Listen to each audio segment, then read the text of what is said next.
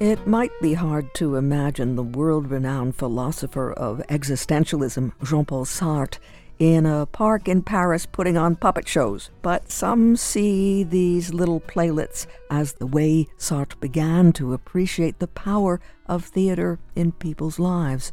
Dr. Dennis Gilbert explains French writer Simone de Beauvoir is the first to mention the marionette pieces and their importance for the young Jean Paul Sartre.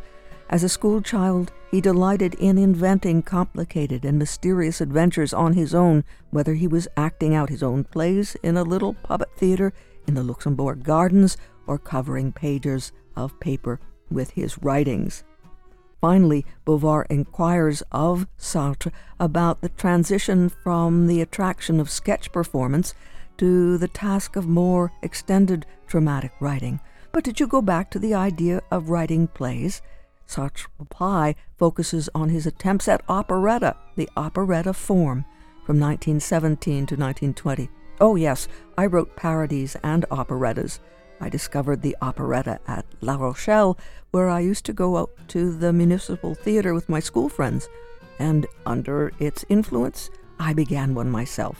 In 1934, Sartre and Beauvoir attended the performance of The Passion at Oberammergau, just in time for the 300th anniversary of the event.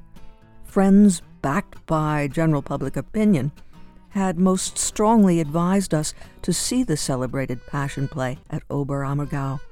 The village had been struck by plague in 1633, and it was in 1634 that the inhabitants had, for the first time, solemnly acted out the death of Jesus.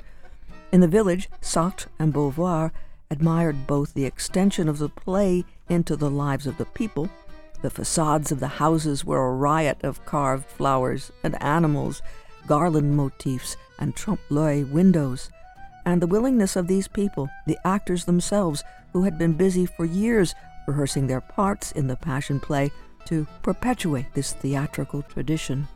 Most of all, though, they were struck by the event, by the performance, by the theatricality of the experience. We had little taste for displays of traditional folk culture, but the Oberammergau Passion Play was great theater. The stage was both wide and deep enough to make vast crowd scenes possible. A women's choir provided a commentary on the drama to the accompaniment of some extremely pleasant 17th century music. As for the style of acting, it was so sinewy and competent the cast achieved a kind of truthfulness which had nothing to do with realism. With the threat of war, Beauvoir does not proceed directly through a discussion of the flies to ask about Sartre's playwriting, but rather concedes that in fact The Flies was not the first one written by Sartre, and that his initial serious theatrical experience had actually occurred some years earlier within the confines of the prison camp in which he had been held during the war. We now know it to be Bariona.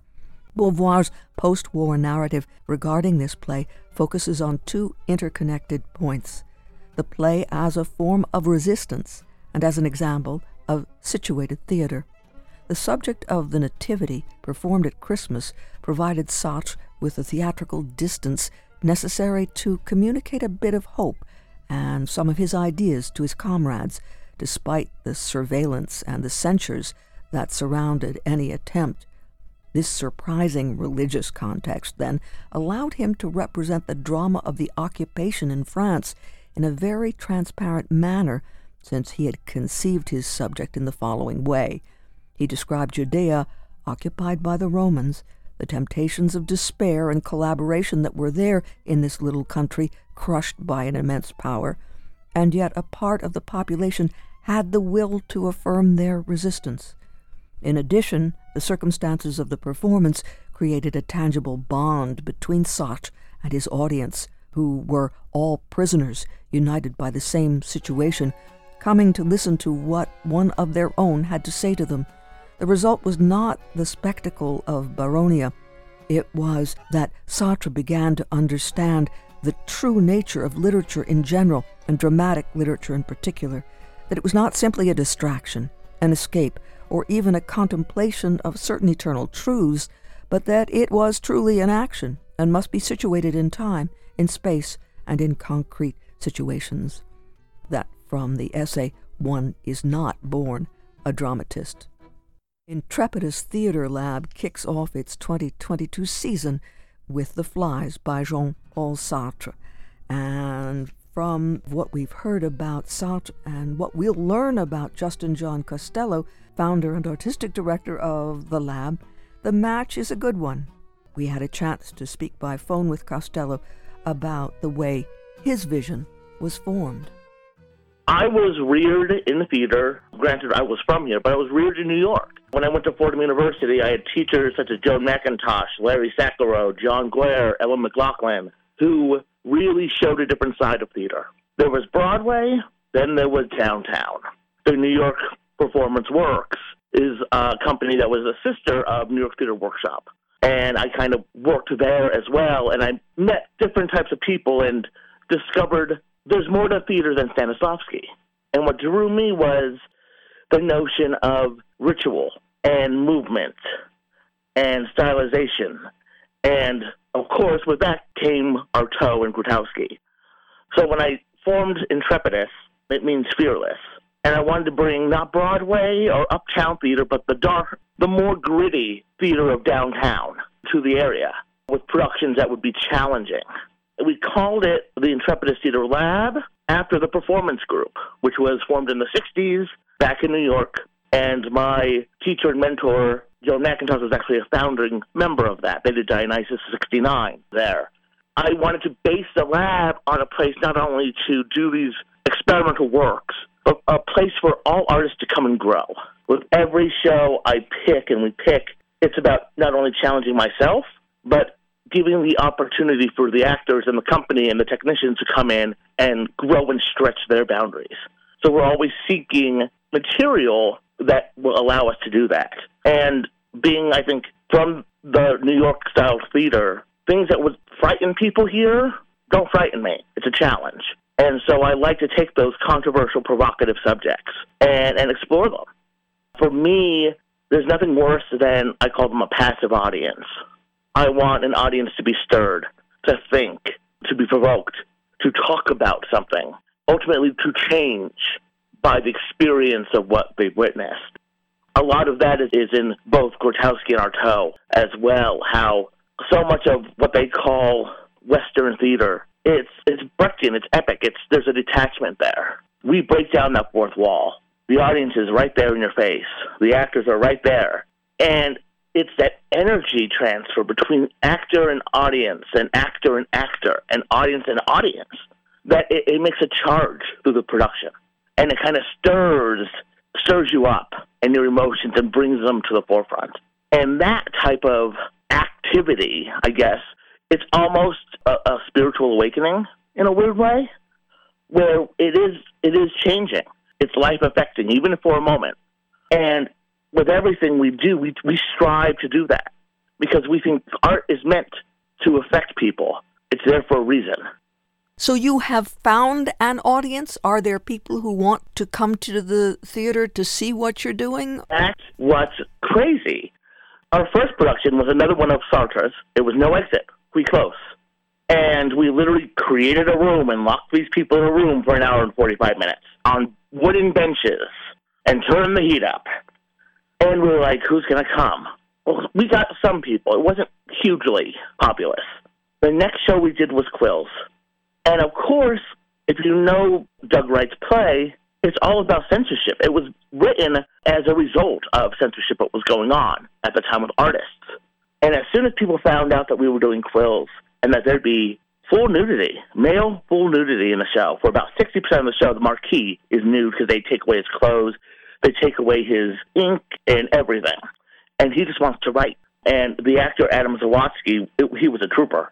As soon as people found out we were doing that, we, we were called pornographers. We were called, you know, what are you doing? You can't do that. Well, when we put that show on, the theaters from Philadelphia came. The Walnut, the Wilma, you know, the Arden, Bloomsburg Theater, BTE came. The Pennsylvania State Theater from out by Harrisburg those were the type of clientele that we got. And we ended up nearly selling out quills.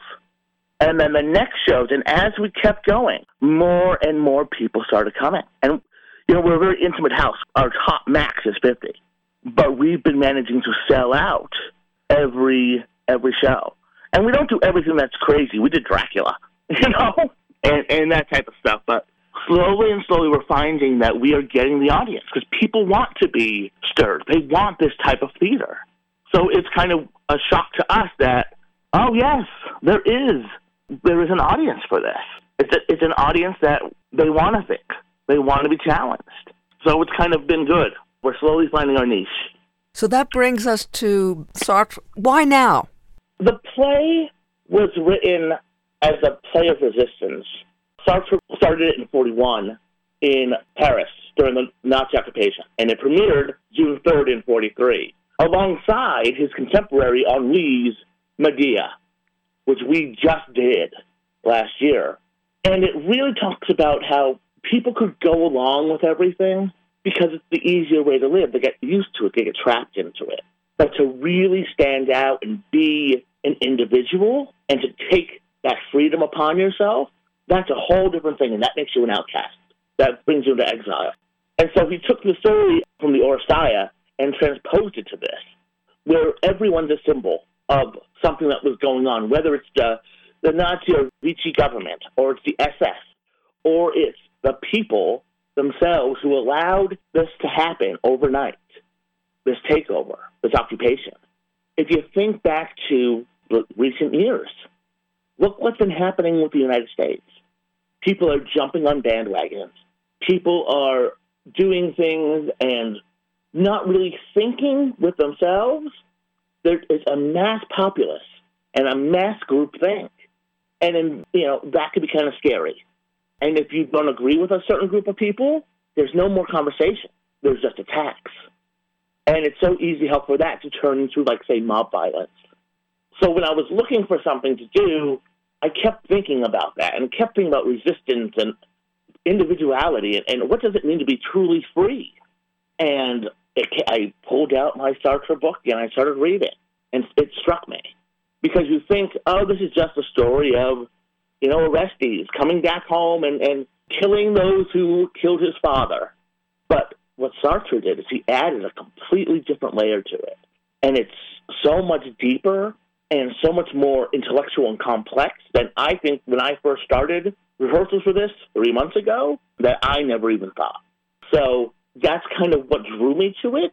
And I will say this has been one of the challenging productions we've done at the lab. Sounds complex. There's Electra and Orestes and Zeus. Do we need to know the story, the, the myth? That's what he does. He takes all three of the Oresteia plays Agamemnon, the libation bearers, and then the Eumenides, and he combines them. So it will help if you know, okay, this is what's going on, so that you don't think that Orestes is Oedipus or something like that. But it's so laid out because a lot of this is about storytelling. And yes, Zeus is in it, but Zeus is pretending to be someone else. Orestes, for the first half of the play, pretends to be someone else. And so it's about what they hear and they recount and tell the stories of what happened to Agamemnon and what happened 15 years ago and what the flies represent. Because the flies are a symbol that were sent by the gods. The flies, of course, are the Furies. So you don't need to really know the myths to understand. Because in the first scene, it's laid out r- right there for you. When Zeus walks on stage and basically says, I was there the day it all happened. Let me tell you about what happened when Agamemnon returned from the war, from Troy. And I'll tell you why this town is where it is because the town at that time, Argos, it's completely littered with flies. Everyone is forced to be in a complete state of guilt and penitence and just groveling and begging to be forgiven for their sins. And some of these people haven't even been weren't even around. It's not their sins. But yet they live in this world where if they could show how guilty they are and how horrible they are, maybe they could be forgiven and half of it is false truths. They're saying it to get by. They're saying it to go along with the crowd. And immediately in that first scene, you, you notice what's going on. And then it kind of just takes off from there, you know? but it will be understood by the audience what, what happened in the myths. You mentioned at the start ritual and the great theater people who have been proponents of ritual theater. What are the ritual aspects here? That's a funny thing to say that because the second scene, the entire scene, or rather 70% of the scene, it's one ritual. So there's a ritual written into the show. The ritual takes place on what they call Dead Man's Day, or the Argos version of the Day of the Dead. And we have the cast and company, they get bound together by ropes and placed in front of this so-called cave, which we use via vertical blinds because we're setting it in noir. And they have to wait there, and this priest comes, and there's incense and all this stuff, and the dead, all who wronged them, all who they were horrible against, come back into the world for 24 hours to taunt and live with these people and to share their beds and share their meals. And it's interesting that the play kind of stops for this ritual. And the ritual's only broken when Electra, after meeting this young stranger that she thinks is Philebus, defies the orders of her mother and stepfather and shows up not in black, but shows up white and late in, during the ritual and tries to open up everyone's eyes. And then the whole ritual kind of collapses down. So there's an actual ritual in the show. Other forms of ritual that we use is, is the introspection. We use a lot of staging for ritual placements. I'm a very visual director in that, yes, the language of the play speaks and shows something. Well, the visual side of the play also has to. So with the staging, you'll see a lot of triangles. You'll see a lot of symbols that are formed and altered and changed. And the movement of the set and the individuals, it's almost like it's a secular a secular motion that becomes ritualistic based on where they're standing. Now, the photos that you sent show people in modern dress. It's because it was written in the 40s. We're doing a touch of noir. So we're taking it from that 40 setting. So the guys are in the suspenders and that the women are in those style dresses, and we're setting it there. And our entire set is big pieces, four feet wide by seven feet tall, blinds that move around the entire stage. And so we're really creating that that gangster atmosphere because that's how the King Aegisthus rules the rules the town. He's a gangster.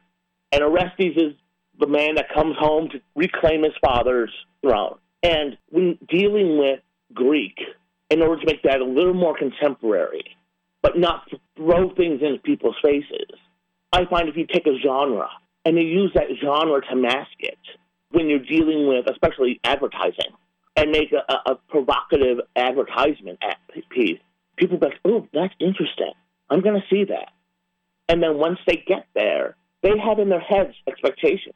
And then what we do, and we try to do with all the shows, we flip it on its head, and we give them something they never expected or never even knew they wanted. So, you know, by using the noir style. There's going to be lots of experimental lighting, music, fog. It's going to be difficult for them to see, especially with the blinds. But the truth is often like that. You have to work to try to find out the truth. You have to work to find out the details. And they talk in the play a lot about how when Agamemnon was being murdered, the former king, the townspeople all went and bolted their doors, but then peeked out their windows and throughout the entire town, as they heard his screams as he was being slaughtered in his bath, a sort of ecstasy ran through the town. And Zeus compares the town to a woman in heat by what they were experiencing from hearing it and the visceral reaction of their king being murdered. And that, that notion of characters peeking through curtains, peeking through blinds, that again added to the decision to, huh, maybe let's use blinds as a visual symbol the, for the set. And when you think of blinds, I always think of noir because they're used extremely, you know, well with, with noir and the German expressionism, which again goes back to when the when the play was written. Now we think of the Greek theater, we think of the word tragedy and tragedy and comedy. Is there any way we can talk about this piece as tragic or a tragedy? I believe it is tragic although there is some comedic elements in it, it's very much in the vein of tragedy. Whereas the Oresteia, the way it ends, the third piece, the Eumenides, it, it's it, it goes from being about the gods and Orestes is on trial, and he ends up being acquitted of the murder. In The Flies, it's a much darker ending. You see a man have to choose between his family, his identity that he's been looking for the entire time, or himself and solitude and exile. And based on what he chooses, he loses something immense in his life. And definitely, I would put that in, in the realm of tragedy. I think that it's a very somber ending and a very thought provoking ending, leaving the audience sitting there wondering, what would I do? What have I done? And that's just what Sartre wanted his audience to experience then. Exactly. Do we know how the play was received when it was first presented? You said 43, 1943? 1943, June 3rd, it premiered. In my research, he had mentioned that he wrote this for a particular audience who would get what he's saying. He wrote people to resist. When it premiered, some people got it, other people didn't. Other people knew what it was, but were afraid to say anything. And whereas with, say, Anouilh, what he did with Antigone and Medea, they had based on emotions. Those were two very emotional, human driven plays. Sartre, being Sartre, his Nietzsche, his existentialism, wrote these plays that were very intellectual, with very little heart. So when the people are on there, on stage, saying words like liberty and all these things, resist, resist, the audience picked out those words and captured that. But so did the Nazis and the Nazi Party. And it, it was shut down. So it was very mixed reviews to what was going on. And I think it's this type of show that will get mixed reviews because of, because of its content. And there's nothing, you, you know, there's no nudity, there's no foul language, really. There's, it's one of those shows that's provocative because of what it's saying. And it doesn't give you answers. It makes you debate. The amount of times during rehearsals that we've been talking and talking about what the show is and how it affects us.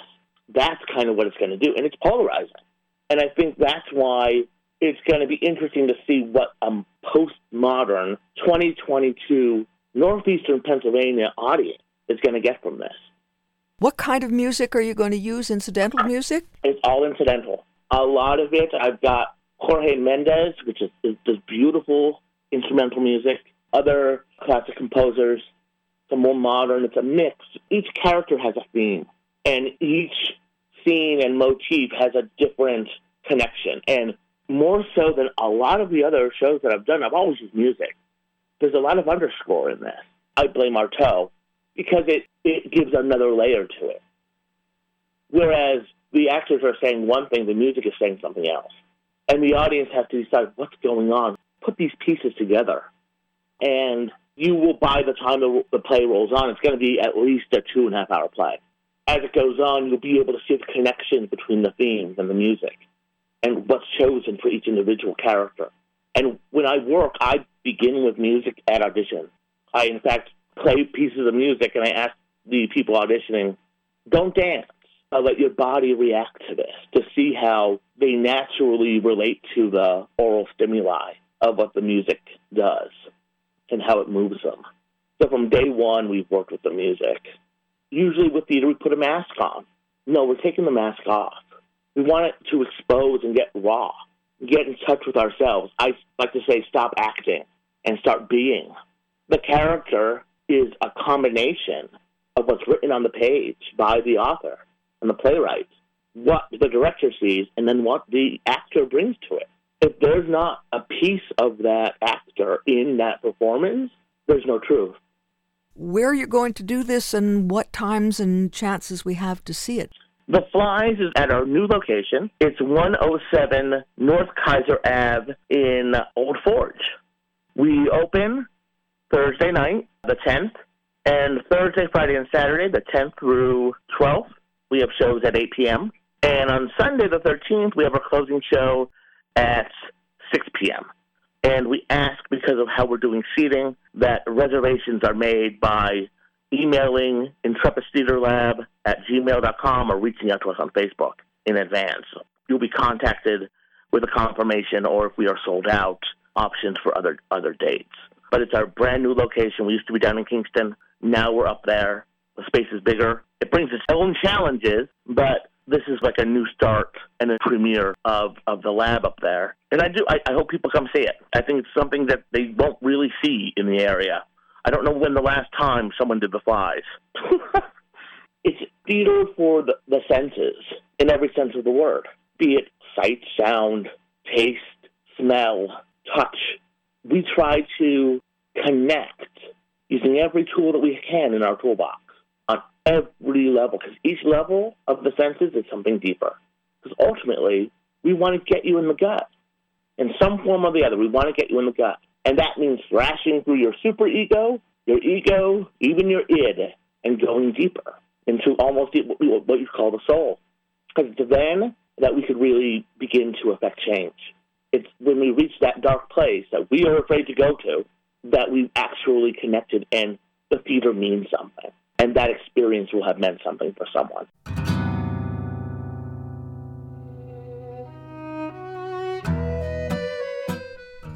Justin John Costello who is founder and artistic director of Intrepidus Theater Lab of Northeastern Pennsylvania, speaking with us about the upcoming production of The Flies by Jean Paul Sartre at a new theater for Intrepidus Lab.